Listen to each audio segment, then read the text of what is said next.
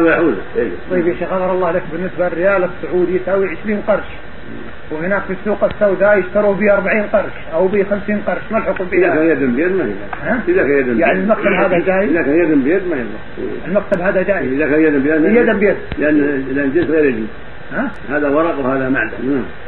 آه، هذا خطاب من فاعل خير الى سماحه الشيخ عبد العزيز بن باز ارجو اكمال الباقي مكتوب عليه كده سكر يعني نعم.